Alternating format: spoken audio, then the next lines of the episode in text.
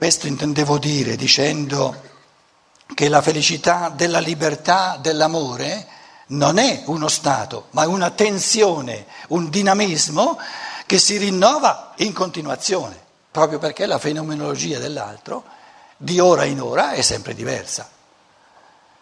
E qui eh, dobbiamo dire eh, che, eh, generalizzando un pochino, eh, non, il femminile è un pochino più attento a questa complessità della fenomenologia interiore che, che, cambia, è in continuo cambiamento. Il maschio è un pochino più fissato, sono due, due, polarità che si integrano a vicenda. Il maschio è un po' più fissato sull'esteriorità del mondo, su ciò che è maggiormente costante, cosa importante, maggiormente oggettivabile e il femminile maggiormente, ha maggiormente l'occhio per ciò che è interiore, per i fenomeni dell'anima che sono più personali, sono più individualizzati e sono soprattutto in continuo cambiamento.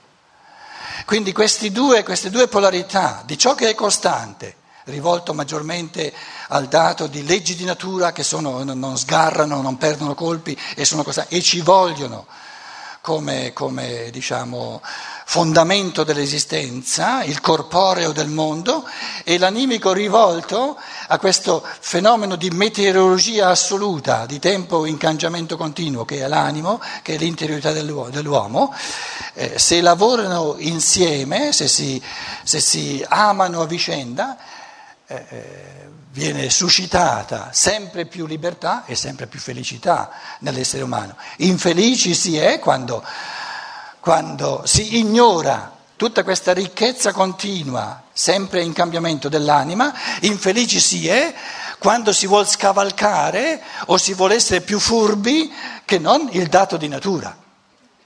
Fukushima in fondo ci dice guarda eh, tu essere umano, se vuoi essere più furbo della natura, dovrai pagare, sarai sempre meno libero e sempre meno felice, perché la natura alberga segreti, forze che tu per capirle devi, devi assurgere a livelli morali molto più perfetti di quelli che, che, hai oggi per poter farne un buon uso. Quindi a questo livello di moralità nell'umanità non è permesso all'essere umano di conoscere certi segreti della natura perché ne farebbe un uso egoistico devastante e sarebbe, sarebbe eh, addirittura un, non soltanto il caos sociale, eh, o addirittura potrebbe mettere in forze diciamo, eh, la terra stessa come fondamento della nostra esistenza. Quindi si può capire, è possibile capire che la natura nasconde in sé delle forze così misteriose, ma che operano in un modo, lo vediamo adesso con Fukushima, lo vediamo. No? E in Germania l'avrete, di, sicuro, sicuro, letto, ormai è deciso, la Germania ha deciso di, di togliere tutti i, i reattori nucleari. Impara dall'Italia, tra l'altro. Io mi ricordo quando Chernobyl è successo, ero studente qui a Roma e noi abbiamo fatto, erano gli anni del 68, noi abbiamo fatto da giovani veramente un putiferio per dire, un momento, un momento, dobbiamo stare attenti a queste, a queste forze di natura che noi non conosciamo. Allora stavo dicendo, il maschile ha maggiori presupposti per, per, per tenere l'occhio diciamo, aperto verso la realtà visibile, il mondo sensibile del corporeo, quindi anche della natura, e il femminile ha maggiormente, si integrano a vicenda, la capacità di, di vivere, di, di, essere maggiormente eh, diciamo, esperta in tutto il vissuto che è ancora molto più complesso perché è personale, è individuale, è diverso eh, in ognuno.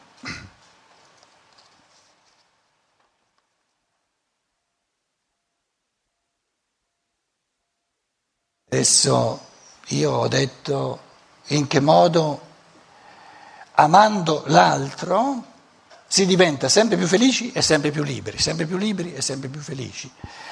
Ho, in fondo tutti i miei pensieri li ho espressi in, rispetto a un rapporto con l'altra persona. Immaginiamo adesso questo nucleo, diciamo, tra persona e persona, due persone, no? Dove le leggi dell'amore, della felicità e della libertà vengono vissute nel quotidiano, immaginiamo questa tensione dell'amore, questo essere felici, sentirsi felici nel liberamente compiere atti di amore rivolti a favorire l'evoluzione dell'altro, immaginiamo di, di, vivere questo amore che ci rende pieni di libertà e pieni di felicità, non soltanto nei confronti di una persona, ma nei confronti di tutti. Una seconda persona, una terza, una quarta, una quinta, qualsiasi persona mi, mi, mi, mi, succede di incontrare, anche se non la incontro fisicamente, cosa posso fare? Sento felicità e libertà di fronte alla domanda cosa posso fare per amare, per favorire l'evoluzione di tutti gli uomini sulla terra, quelli che conosco, quelli che incontro fisicamente e quelli che non conosco. Se c'è un modo di amare, quindi di favorire l'evoluzione, di, non soltanto di una persona che è già un, un'enorme felicità, un'enorme libertà, ma addirittura di amare, di favorire l'evoluzione di 5 persone, di 50 persone, di 5 milioni di persone, di tutti gli esseri umani, a quel punto lì ci rendiamo conto che la, diciamo, l'evoluzione dell'amore è all'infinito e quindi è all'infinito la libertà ed è all'infinito la felicità che l'essere umano può vivere.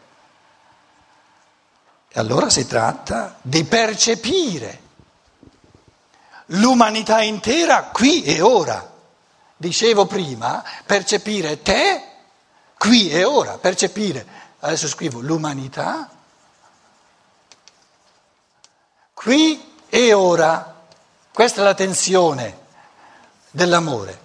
Pensare, capire, pensare intendo dire capire, percepire poi capire capire l'umanità qui e ora, amare l'umanità qui e ora, aiutare, favorire, favorire l'evoluzione dell'umanità qui e ora, tutte qui, sempre qui e ora, qui e ora, qui e ora, qui e ora. Godo questo amore di percezione, questo amore di comprensione, questo amore di, di, di simpatia, questo amore di, di servizio, di, come l'ho chiamato, di aiuto nei confronti di tutta l'umanità e mi sento sempre più libero nella misura in cui amo tutta l'umanità e sempre più felice nella misura in cui amo sempre di più tutta l'umanità. Più amo tutta l'umanità e più mi sento libero perché non ho bisogno di niente per me, ma vivo la mia felicità in questa, in questa libertà dell'amore e più amo l'umanità qui e ora percependola nel suo stato attuale. Quindi quali sono i bisogni impellenti dell'umanità qui e ora? Va percepito, va, va colto.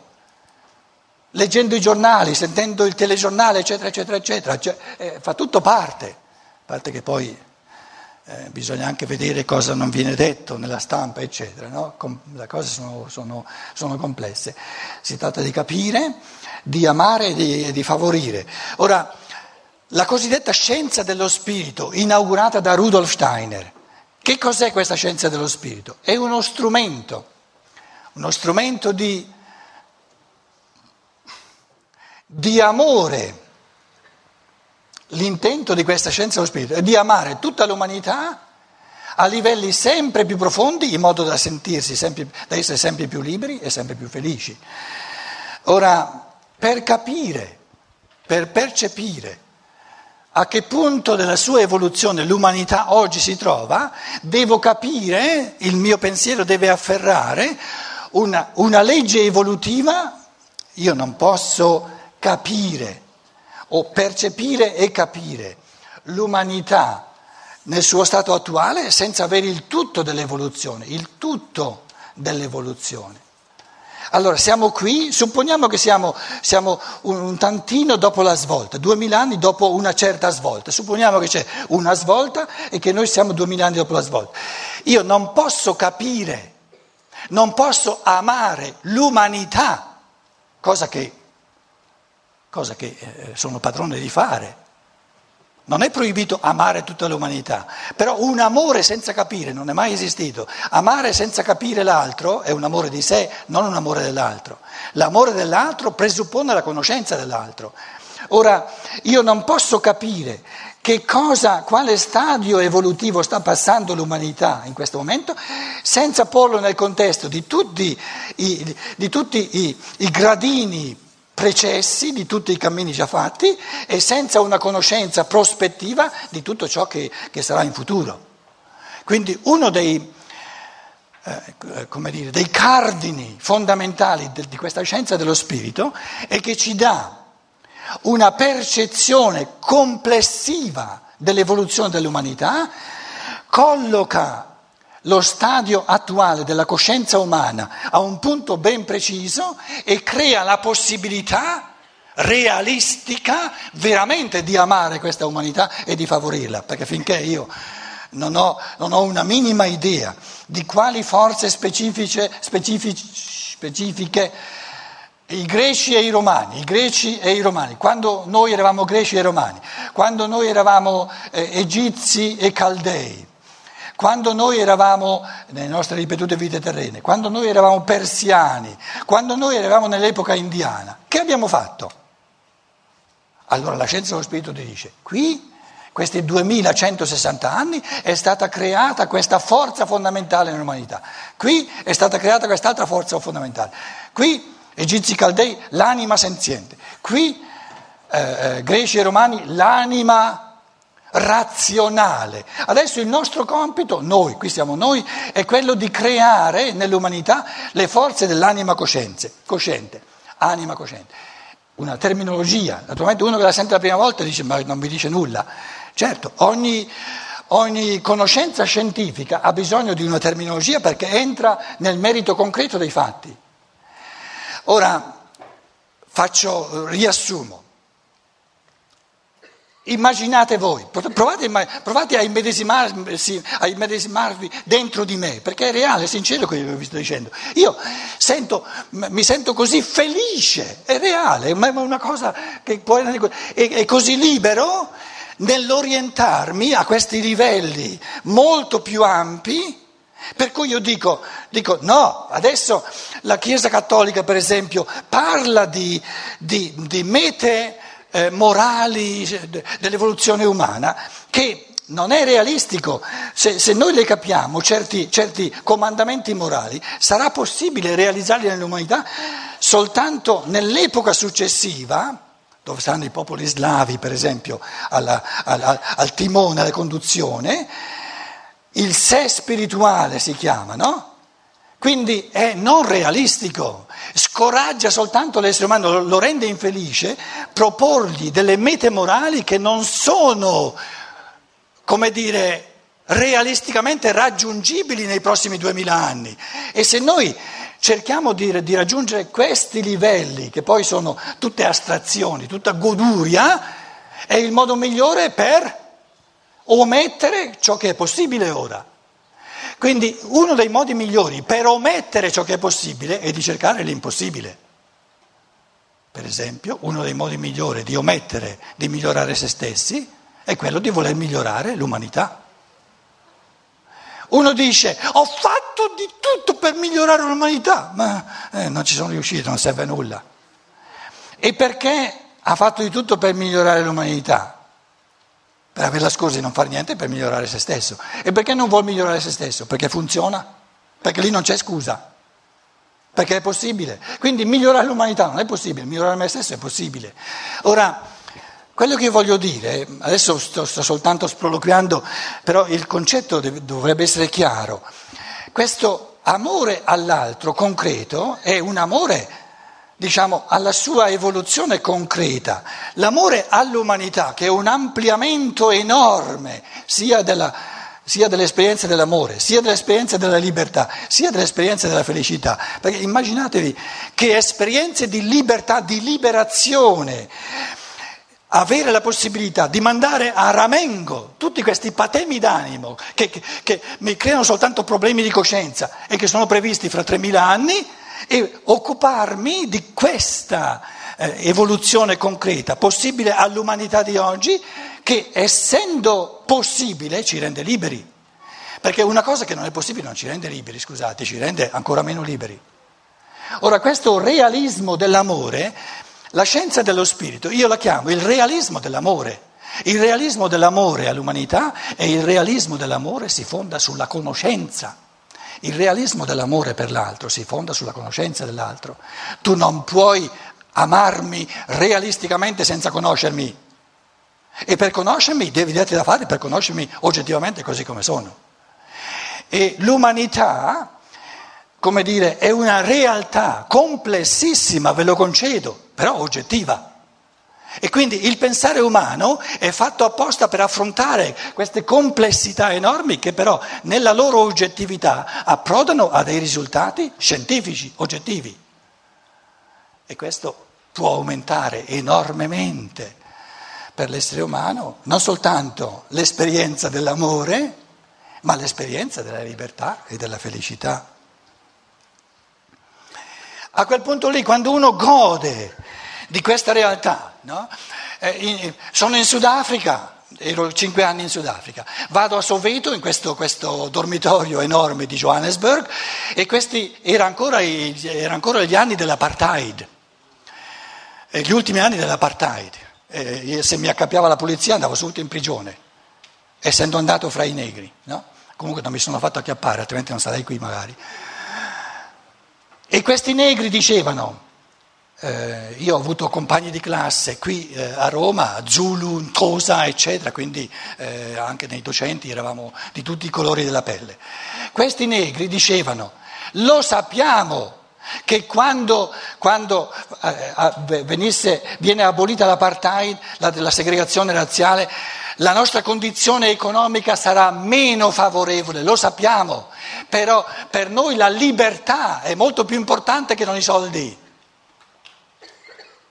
Io mi sono detto, ah, c'è uno spirito del tempo comune, vedi adesso i, i popoli arabi c'è uno spirito del tempo comune a tutta l'umanità, che abbraccia tutta l'umanità. E se io amo questa aspirazione di tutta l'umanità di oggi, al di là delle religioni, delle razze, eh, delle culture, de, de, eh, del, eccetera, se io amo questo, diciamo, questo anelito, questo compito attuale di realizzare la libertà dell'individuo, divento sempre più libero io stesso e sempre più felice. E io vi assicuro, mentre io sto ascoltando questi, questi cosiddetti negri, per poi è negro soltanto il corpo, non l'anima e lo spirito, questi esseri umani che aspirano giustamente a questa libertà, dove io mi dico tutti noi, cosa possiamo fare tutti noi per contribuire a questa libertà? Adesso i popoli arabi ci chiedono, vogliamo dare un contributo? cose enormemente complesse, però ci riguardano, perché l'umanità è il nostro organismo di tutti noi. No? Nel momento in cui io sto ascoltando la mia stessa voce di uomo contemporaneo, io non esisto. Sono tutto rivolto a quello che mi dicono queste persone, non ho, non ho bisogni miei. Perciò vi dicevo all'inizio, il corpo è massimamente sano quando non si nota. L'amore è massimamente sano quando l'individuo non si nota e si è libero soltanto quando non ci si nota.